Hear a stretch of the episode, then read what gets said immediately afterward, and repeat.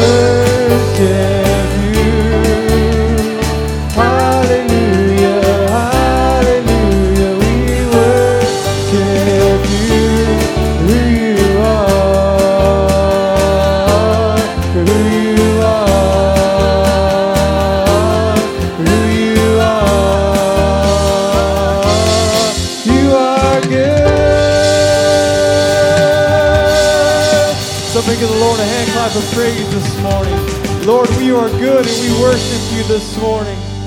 Hallelujah. Lord, we thank you, God, that we could come into your house this morning. God, we praise you. God, we magnify you this morning. God, we say that you are good in every season of the soul. And God, we worship you in spirit and in truth.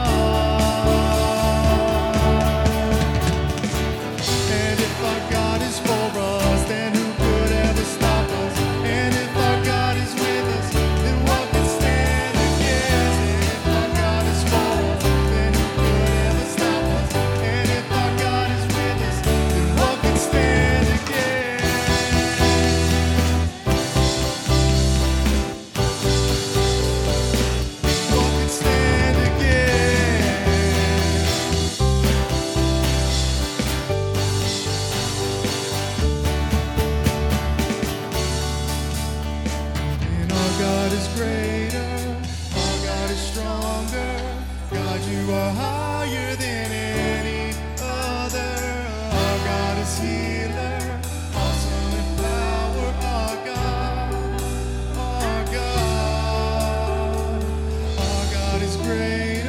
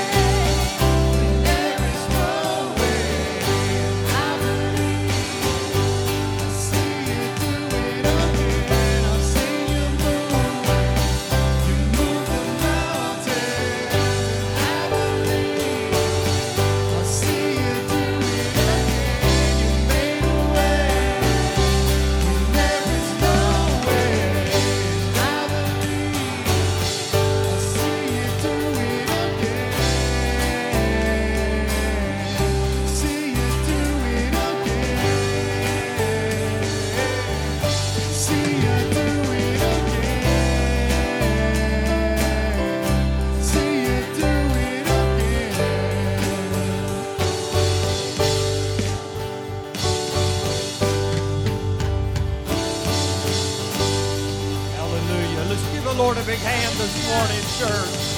Hallelujah. Praise the Lord.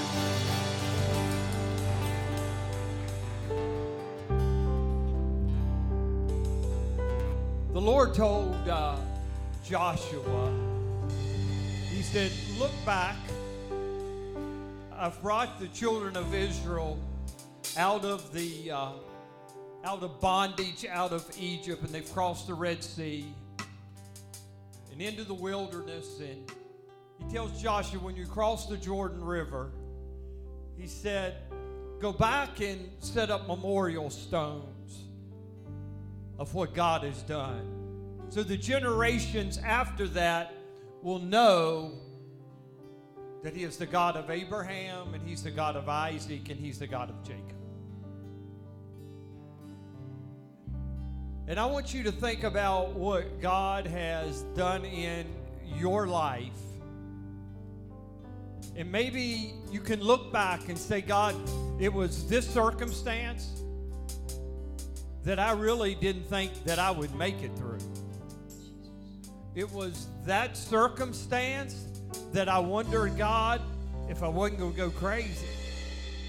Father, it was that circumstance that I wondered, Lord, is there any way? And all of us, I believe, can testify this morning that through all of those things, you're standing here this morning because God has been faithful. And so I want to encourage you this morning. Maybe you're here and what you're facing looks a little dark right now And you wondering, Lord, can you do it again? The devil wants to plant those negative thoughts in our mind. But I want to uh, assure you this morning if he if he's did it once, he's going to do it again. Can you give the Lord a hand? He's going to do it again. And I want you to stick your hands up in the air this morning and I want you to close your eyes. And I want you not to look at the worship team and so much even listen to the music, but I want you to concentrate on, Lord, you're going to do it again. God, I, I know what I'm facing right now. It looks impossible. I got a situation in my life right now. It's not critical. But you know what? I'm wondering, you know, it's like the devil keeps saying God is not going to do it again. But I want to testify, standing up here with this mic, if God's done it once for me, I am going to see a miraculously miracle, and God is going to do it again. Amen. Maybe it's a wayward child. Maybe it's a, a sickness in your body. Maybe it's your marriage. Maybe, I don't know what it is. But I want to assure you, God is about to walk through that situation this morning. Uh, and I do just before we sing that again. They, uh, if you have any children here that want to go to children's church, uh, you go through those doors and down the steps and down the other set of steps, and they've got children's church going this morning. If you want to, if you want to go, praise the Lord. That's just for the kids, okay? but as they as they sing that again. I want you to close your eyes. And you know, the revival that they're having on that campus, that college campus, you know, this morning, God can touch our church. God can touch our young people. That God of Abraham, Isaac, and Jacob. So you guys play that again. And I want us to get our minds on God this morning. Not what the worship team's doing, but but God, I'm coming to you this morning, and you're going to do it again in my life. Let's sing this again.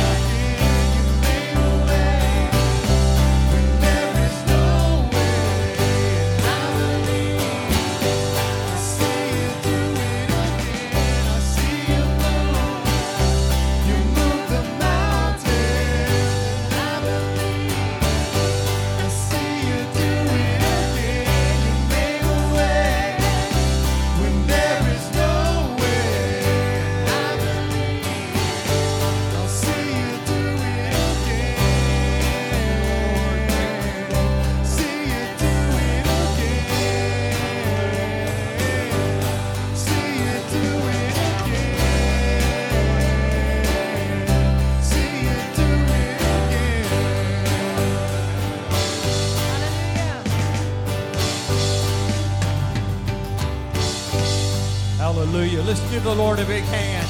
How many of you believe this morning He's going to do it again? Amen, amen, and amen. Praise the Lord. God is good this morning, isn't He? Amen. That God is good all the time. All the time. All the time, God is good. Amen. You may be seated in the presence of the Lord this morning.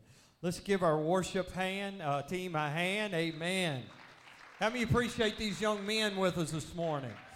Amen. This is Seth Vi on my left, and on my right is Nathan Vi, and uh, they're my another set of my cousins. I know y'all gonna say, how many cousins do you have? But my first cousin, his dad Lee is a pastor at a church, uh, Seth, and Nathan's dad is a, a pastor at another church. And so I just stole them. I told my cousins I need a couple of you boys, and they sent them my way. So amen. Praise the Lord. Let's give them another hand. Amen. Praise the Lord.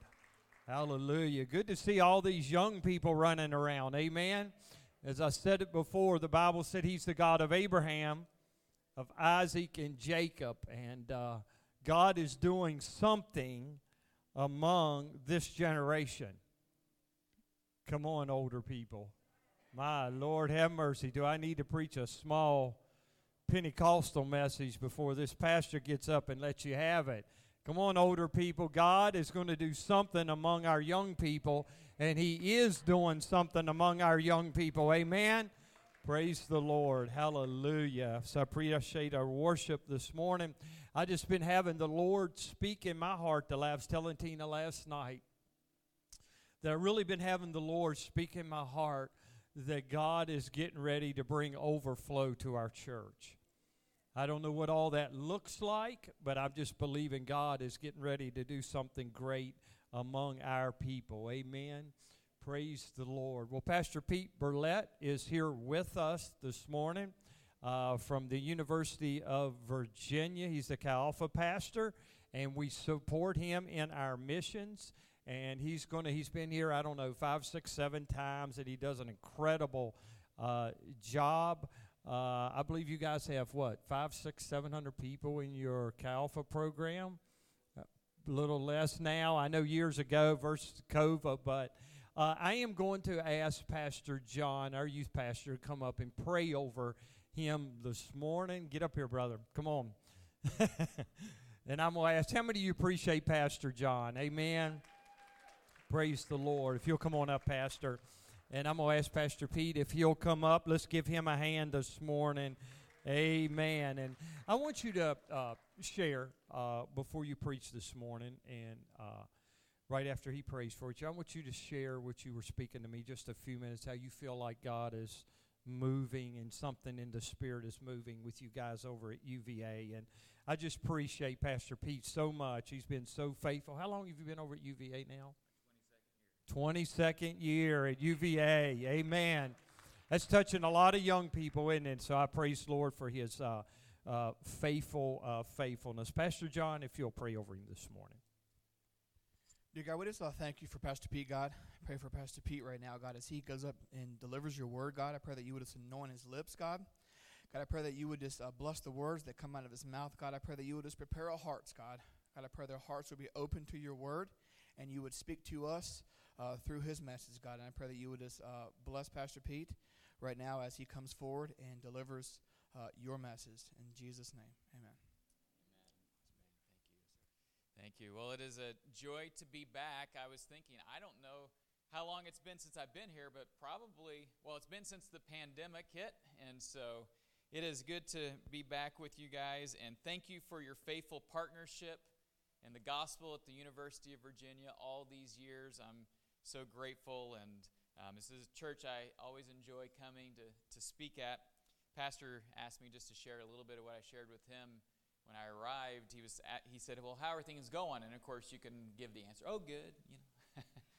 and um, and I I'll just I've had this. Okay, so there have been some challenges during the pandemic. Anybody know that, right? Um, but God's been faithful as well, right? And uh, so during the pandemic at, on the university setting, it was uniquely hard because we had a whole year where we couldn't meet together as a fellowship. And in the midst of that time, uh, you remember when everything shut down and they sent all the college students home, and then the whole next year. So we graduated 50% of our fellowship in the midst of all that, where we couldn't meet together.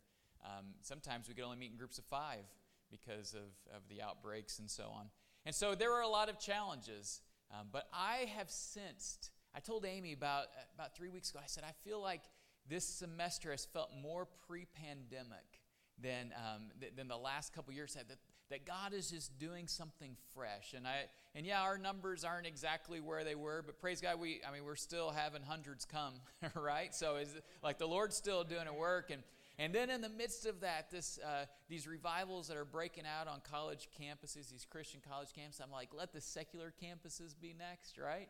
Where God would pour out His Spirit. I was like, oh, Jesus, let us be a part of it at the University of Virginia. We don't want to miss, right, the, the fresh wind of the Spirit. And so, um, so that is our heart and our desire, and I believe that it's going to happen. I, I do. I, I'm not a person who just walks around just, you know, um, I, I'm, I'm not what I would call well, anyways, I, I, I just have a sense. I just have a sense and that, that the Lord is up to something, and, and so um, may it be, right? Well, this morning I want to share a message out of uh, John 21. Oh, let me share a story that, that happened this past Monday, just give you a sense of what the Lord's doing. Um, we're doing a series we're, call, we're calling Love Story. It's a five part series on love, sex, and dating. And uh, this past week, I gave an altar call after I talked about how God can restore people who are, are broken in this area of their life. And, and some people came forward, and there's a guy who came forward I'd never seen before. So after he got done at the, at the front, I said, So what year are you? And he looked at me said, I'm not a year. Uh, okay. Because at UVA, they're either first year, second year, third years, fourth years. He said, I'm not a year. He said, I have a story for you. I said, Okay. So I sat down in a chair beside him. He said, I work at the hospital. And where we meet is right next to where the people take the bus to where they have to park when they work at the hospital. So I work at the hospital, and I just broke up with a long term girlfriend.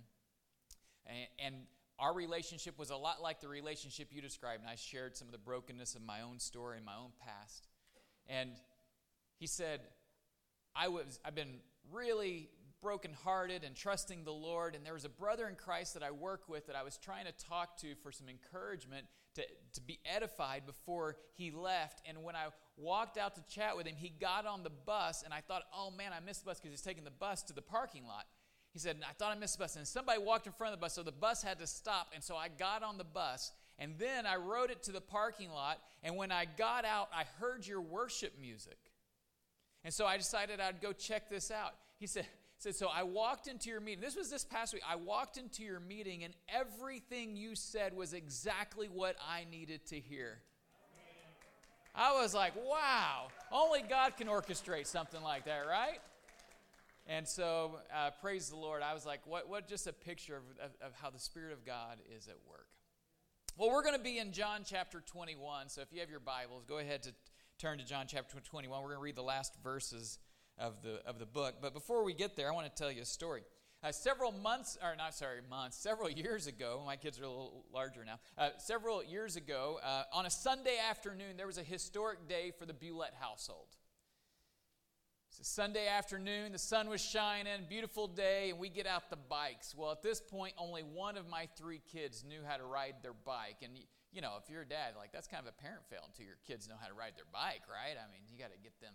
So, I was like, okay, today is the day. So my daughter, she's two years older than my youngest son. She's going to learn how to ride her bike today. At least we're going to try. And so, um, so she's got her, her helmet on, and we're on the road in front of our house, and and I, I'm learning some things through some trial and error of how to teach her how to ride her bike. Then my youngest son, he starts trying as well. He's got his helmet on and he's trying to ride his bike. And I learned something that I needed to say two things over and over and over again. If I would just keep saying these two things, it would go well. And here were the two things. You guys ready? Okay, so if you're a dad and you're teaching somebody how to ride, this is a this is a little pro tip. What I needed to say was this keep your feet on the pedals. Because you know what happens? You know you're pushing the, the, the, the, back of the seat and then when they realize you're not there anymore they stick their legs out right? And what happens when they stick their legs out? They lose all momentum. They start going wobbly and pretty soon they're on their side. How many people know okay. So, number one, I have to say, keep your feet on the pedals. Number two, the second thing I had to say is keep your eyes on the road because you know what would happen as soon as you let go and they wonder if you're still there. What do they do? They crane their neck, and guess where their hands go? Their hands go where their head goes, right? And so, pretty soon, they're off the side of the road on their side because their feet are in the air, their head's this way, and they go that way. Okay, you guys know what I'm talking about, right? And so I had to say over and over and over keep your feet on the pedals and eyes on the road. Feet on the pedal, eyes on the road. So I'm running, right? Feet on the pedal, eyes on the road. Then I let go. Feet on the pedal, eyes on the road. Feet on the. And I had to say it over and over and over again. That's why I love this passage. because it tells us, Jesus tells us to keep our feet on the pedals and our eyes on Him and how easy it is for us to get our feet off the pedals and start craning our neck and have our eyes off of Him. And so we're going to look at this passage, but before I read the passage, let me set a little bit of context of the passage. We're going to read the very last words of the Gospel of John. Okay, so the Gospel of John is said by scholars to be the last of the four Gospels written. And so, the, so uh, John is like batting cleanup. He's like sweeping up, right?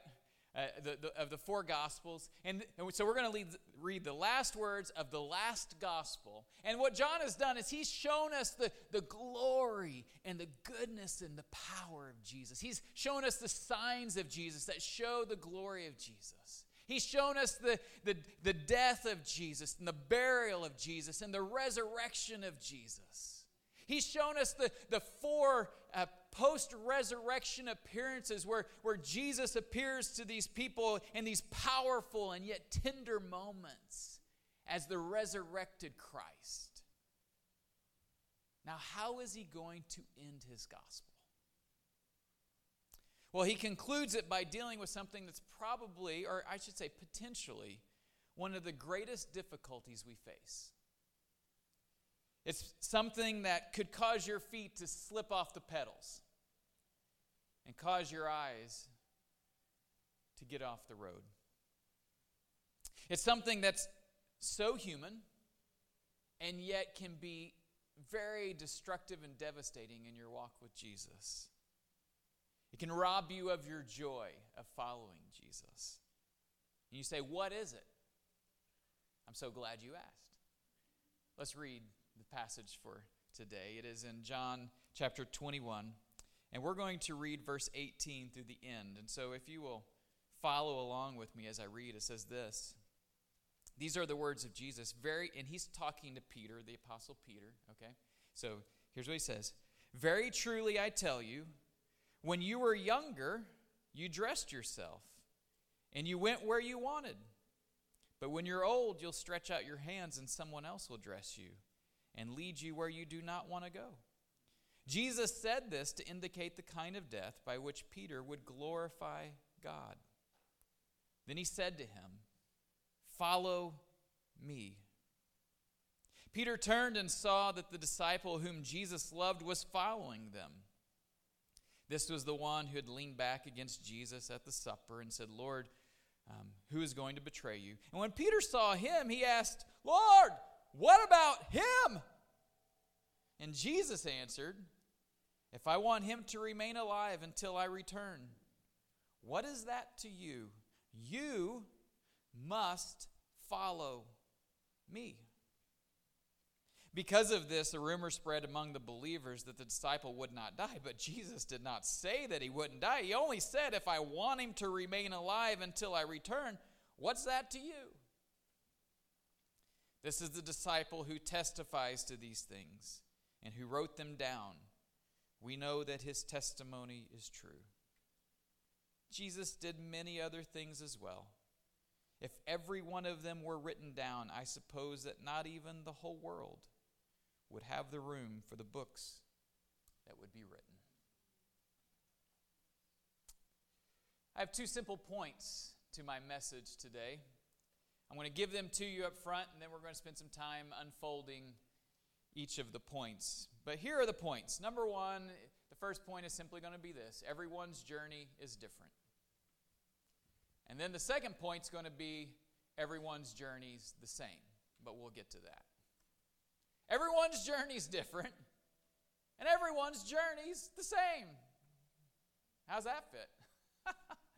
well, hang with me. So, our passage this morning comes right after a very unique moment.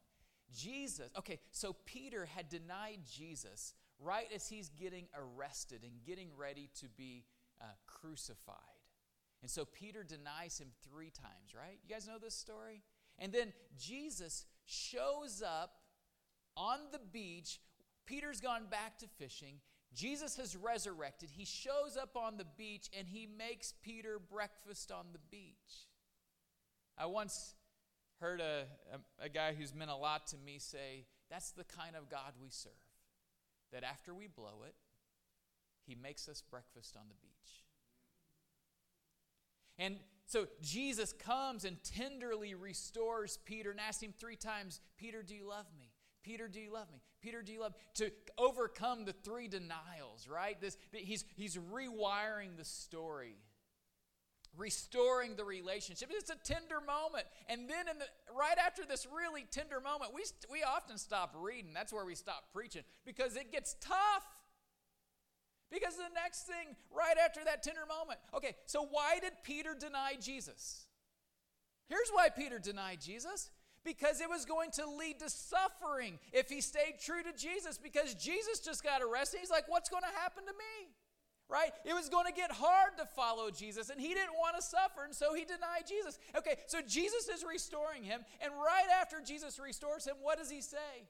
He says, When you were young, you went where you wanted to go. But when you're old, you'll be told where to go and you'll be led. And he says, and to, to talk about the kind of death by which Peter would glorify Jesus. In other words, can I give you the Pete Bulette translation? You're not going to be able to get away from the hard.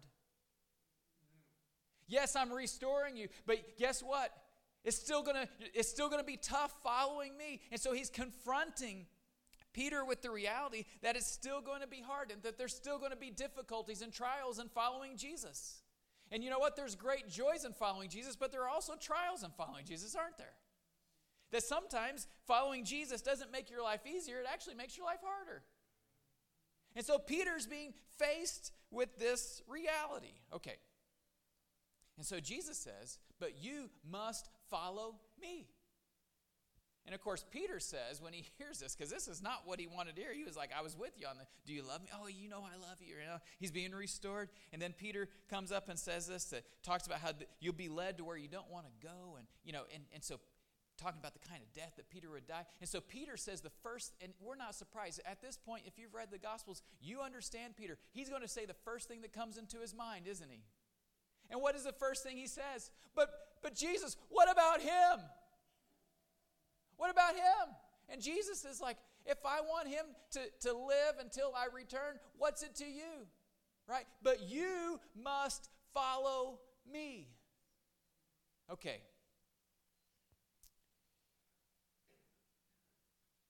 Everyone's journey is different. One of the greatest challenges to your journey with Jesus is going to be the temptation to compare your journey to someone else's journey.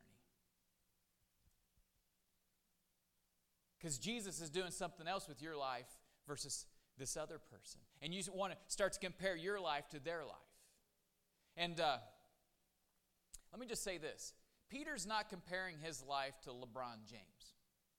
Okay? He's not like sitting at home watching TV and like, well, why is LeBron James so athletic and I don't have an athletic bone in my body? Look, that guy's a millionaire. You know, you, you, you're not, he's not sitting at home doing He's not sitting at home watching Jeff Bezos and, or Elon Musk give a speech. He's like, why is he so successful and I, and boy, I'm just trying to grind it out. No, you know who he's comparing himself to? He's comparing himself to somebody he spent a significant amount of his life with. He's comparing himself to a, a a, a, brother in Christ. He's comparing him. Here's, let me put it this way the most dangerous comparisons we make aren't the famous people, it's the people that we grew up next to. It's, our, it, it's the, the sibling, or it's the person who you went to church with growing up, or who you went to school with growing up, or the person that, um, that, that you go to church with now. It's the person who you work three cubes down from that you want to start to compare and you want to say, But Jesus, what about them? That's the most dangerous comparison. Let me give you some examples of what this can look like. I mean, we, how many people know we just had Valentine's Day? Thankfully, my wife never found out. No, just kidding. No, I'm just kidding. But we can look at our relational status. Some of us are happily married, and others of us are unexpectedly divorced, or widowed, or single in a season we wouldn't have anticipated.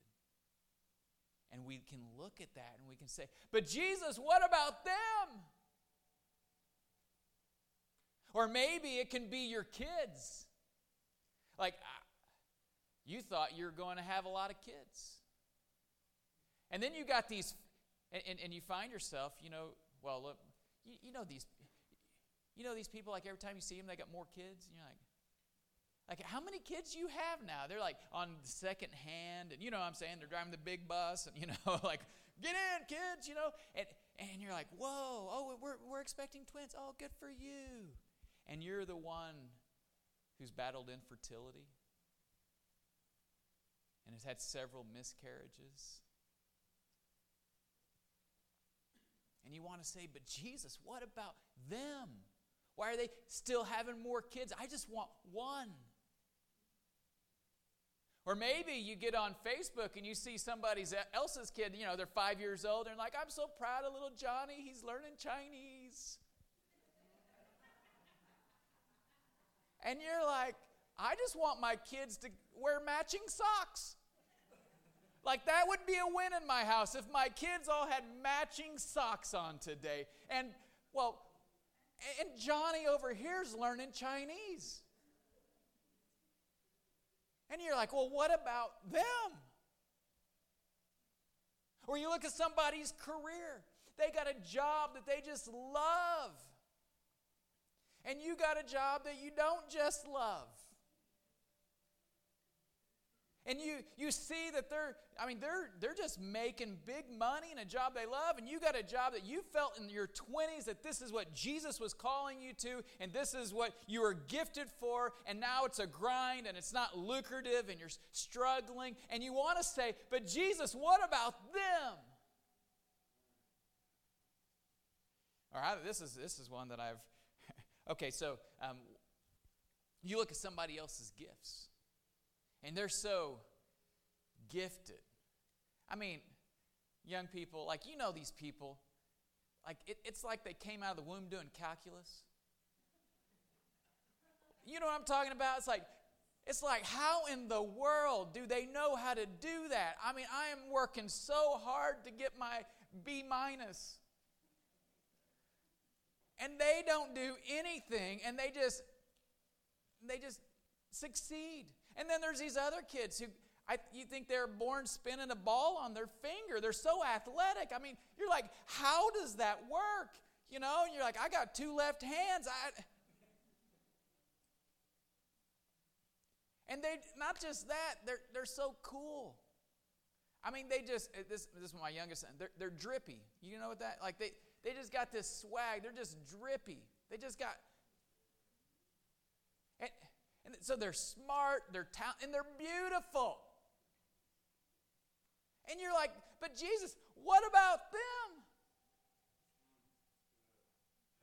Or people who are in the business world look at people in the ministry and think, oh, that must be so nice to be in ministry.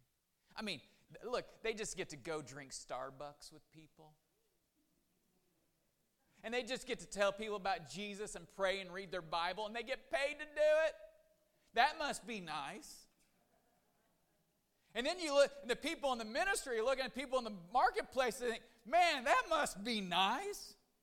Look, they just get to, they clock out and they're done. And they get, then they go cash their big fat check.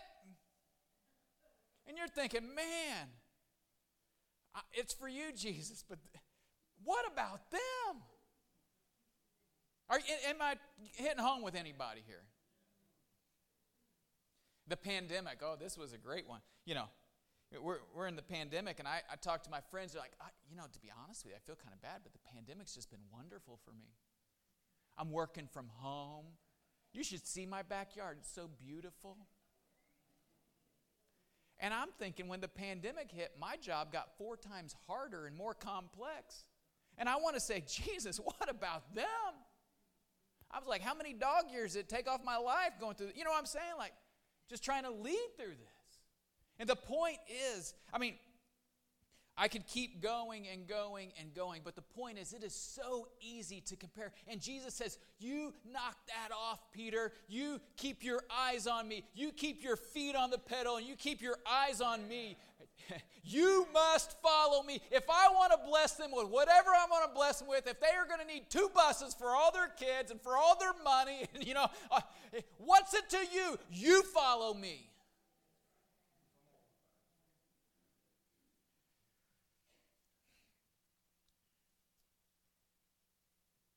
Let me do with your life what I want to do with your life. And let me do with their life what I want to do with their life. You must follow me. I have plans and purposes for you. And Peter's like, Yeah, you're talking about the kind of death by which I'll glorify you. Those aren't the plans of, you know I'm saying? Like, but he's saying, You follow me? And he goes back to the words that he gave him at the very, very beginning Come follow me. And he says, Peter, whatever the circumstances are, you just follow Because everyone's journey is different. And can I tell you, we have more opportunity to compare now than in the history of the world. I mean, you can go home and open up an app on your cell phone and quickly look at the highlights of everyone else's life. And you're like, oh, good for them, cruising in the winter.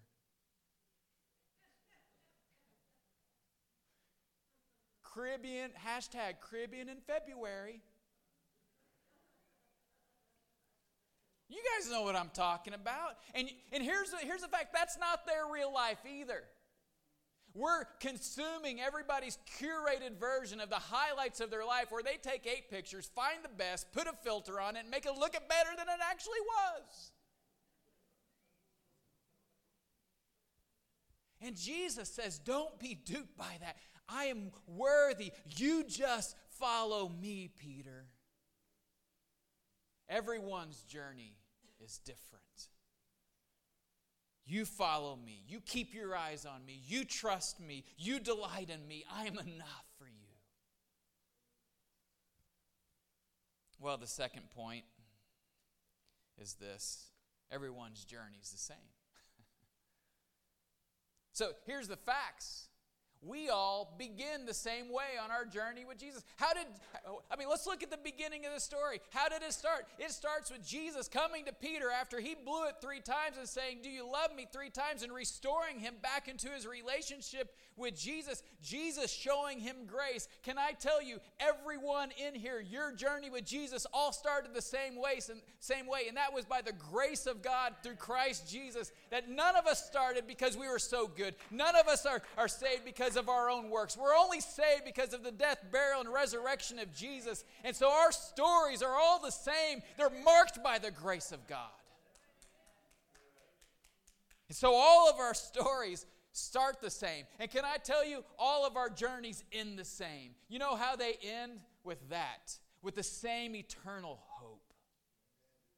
That one day we're going to be with Jesus. That one day we're going to be in the unmediated presence of God. We're going to be totally restored. We're going to live in a restored world because of King Jesus and what he's done for us. And we're going to live in the new heavens and the new earth. And our stories and our journeys are all going to end the same way. So our journeys start the same, and our journeys end the same. And in between, our journeys are all marked by the same reality, by the irreducible center of the Christian life. What does he say to Peter? He says, Peter, follow me. And that command to follow him was a promise and a calling and an invitation to something. Go ahead and put this. It was a calling to this that you can live with God. Jesus was inviting them to live with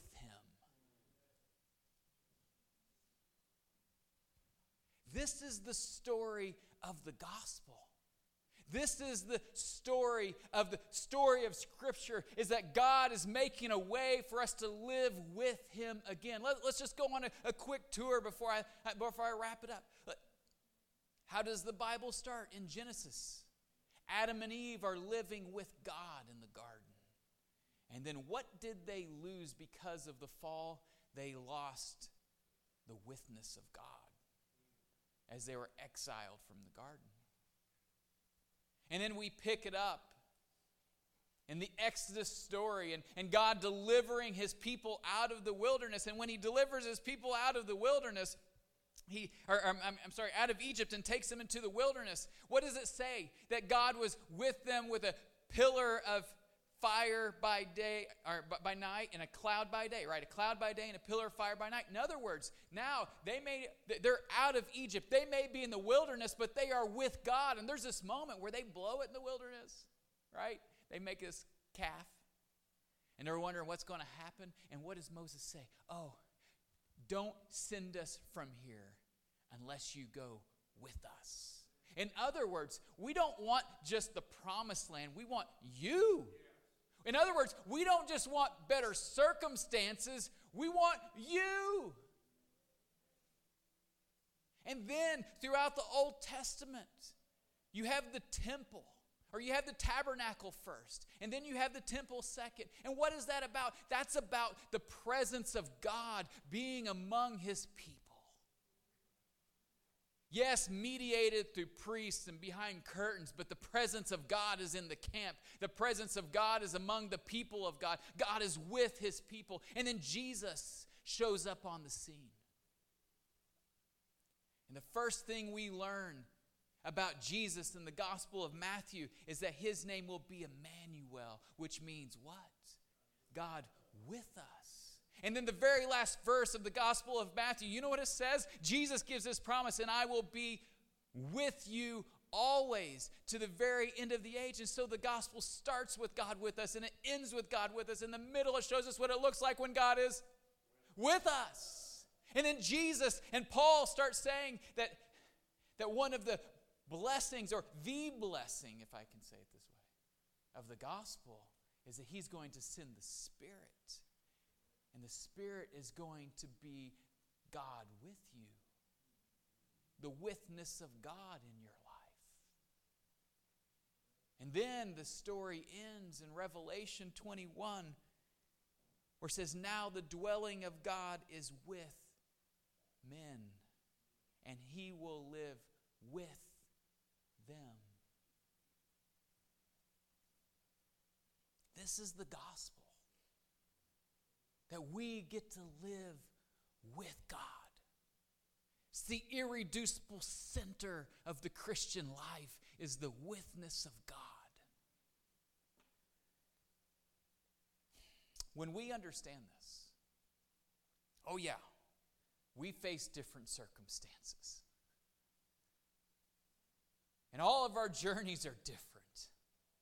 Oh, but all of our journeys are the same we get to live with God. And when we understand this, this changes everything, doesn't it? I mean, when we go out into the world, we go out and I, I kind of think of my arms linked with, with Jesus and the, the, union and communion that I have with Christ. That I go out to, to, to my job with Christ, or I go, I raise my family with Christ. Whatever it is I'm doing, I do it with Him by the Spirit. And how does that change things? Oh, it gives you more hope. It gives you strength when you think your strength has run out. It fills your heart with peace when worry and anxiety want to take hold. Anybody battle that? It gives you a sense of expectancy that anything can happen. All bets are off because you're with Jesus. A few years ago, I had some alum who are getting ready to go to one of the hardest places in the world to serve on the mission field. A place that was less than 1% Christian. And I was sitting with them in the student union. It was in North Africa, and I, I said to them, Whatever you do, do not go to the mission field for God. well, that's not what they expected their pastor to say. I said, Yeah, whatever you do not go to the mission field for God. You go to the mission field with God. How many people know there's a big difference of going for God versus going with God? We are not called to live for God, we're called to live with God. And when you think of that difference, how does that change things? And so I asked him, I said, when you think about what, how does that change? It? They're like, well, there's more peace, there's more hope, there's more expectancy, there's more less fear. You guys follow me, right? Because when you understand God's with you by the presence of the Holy Spirit, that changes things. And so, can I tell you, kids, do not go to school for God. Go to school with God. Parents, do not raise kids for God. raise kids with God. This week, all of you in the workaday world, don't go to work for God. Go to work with God. Don't live your life for God. Live your life with Can I tell you, there have been so many times where I've been fearful, discouraged, disappointed, overwhelmed.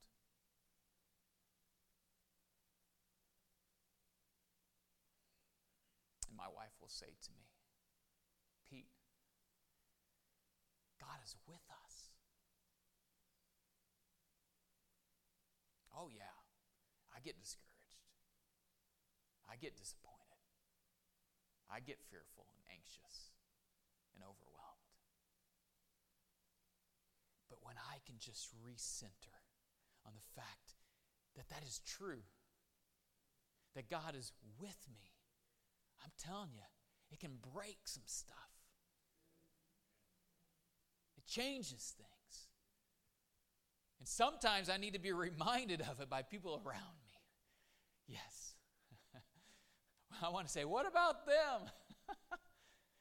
and I need to hear, but God is with you. And so when Jesus says, You follow me, he's inviting us into a life with him. So I come with a fairly simple message this morning. Everybody's journey is different.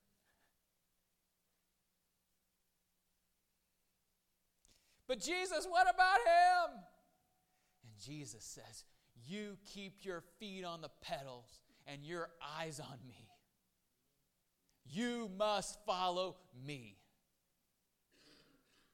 Everybody's journey is different, and everyone's journey is the same. Everyone's journey starts by the grace of God. And can I say, it doesn't just start with the grace of God, but it goes all the way through by the grace of God. It's all of our journeys end the same way with our eternal hope in the new heavens and the new earth and being in the unmediated presence of God. And everyone's journey is defined by the same irreducible reality of the Christian life, and that is God is with us by His Spirit. So don't let your feet slip. Keep pedaling hard. And keep your eyes on Jesus. Don't be craning your neck looking at everybody else. Maybe you need to even stay off social media a little while. Hashtag focused on Jesus. right? Whatever. And just keep your eyes on as we close, I'm going to call the worship team up. Keep your eyes on the one who turned water into wine. Keep your eyes on the one who walked on water. Keep your eyes on the one who opened blind eyes. Keep your eyes on the one who raised the dead. Keep your eyes on the one who, who died on a Roman cross for your sin, was buried, and was resurrected three days later so that you could have victory over sin and death and hell. Keep your eyes on that one.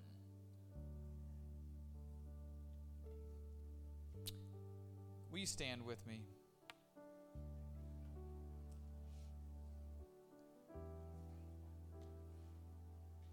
This story ends by saying, if everything that Jesus did was written down, there wouldn't be enough room in the world to hold the books. Now that's hyperbole, okay? That's that's hyperbole. But the point is, when Jesus is with you, stuff happens. And there's stories to tell. And so I don't know the circumstances of your life. I don't know how they compare to other people's circumstances, but Jesus is less concerned about that. He just wants you to be follow him. And here's what I know that as you follow him and you keep your eyes on him, that there will be stories to be told.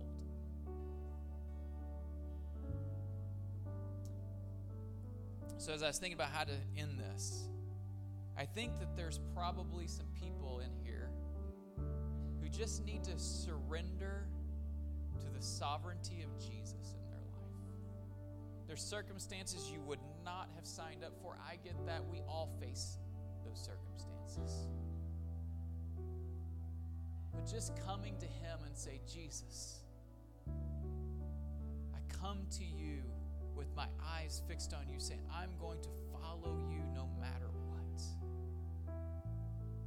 And I'm going to remember that you're with me in it.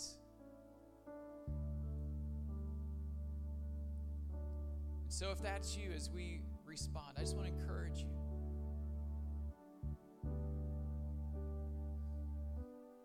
Just focus on Jesus and, and come to a place of Jesus, I surrender to you. Have your way with me. And then others that just need to be reminded today that God is with you.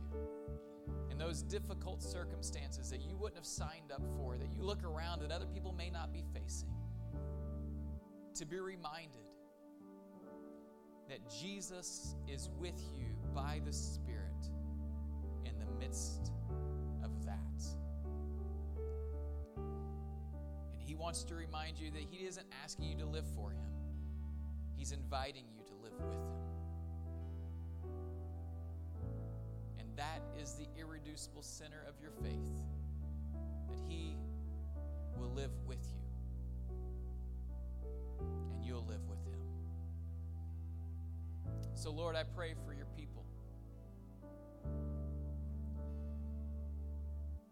Lord, help us to keep our feet on the pedals where we want to stop pedaling.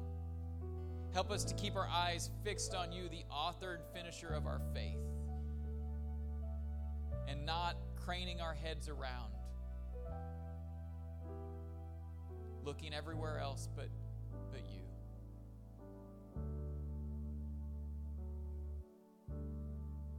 Lord, put it deep in our spirit that we live with you, that you are with us. And may we experience the joy of that, the peace of that, the expectancy and hope of that, and the comfort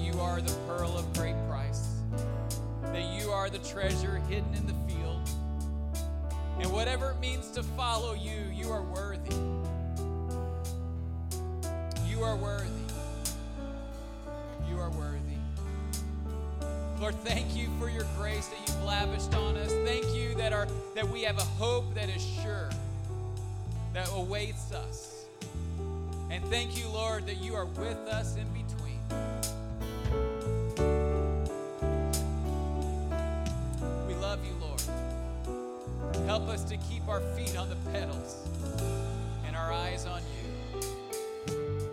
In Jesus' name. In Jesus' name. Well, can I give a benediction every? Is there something you want to say, Pastor? Okay. I always close every Chi Alpha meeting with the same benediction. Can I pronounce that benediction over you? May God bless you and keep you. May He make His face shine upon you. May He be gracious to you and turn His countenance towards you. And may He give you peace. In the name of the Father, and of the Son, and of the Holy Spirit. Amen. God bless you. Amen. Let's give Pastor a big hand. Amen. Wasn't that a wonderful word this morning? Amen. Thank you guys for worship. They did a great job this morning. I want to remind before we leave this morning that all of our teens and younger kids, we are having um, a dinner downstairs for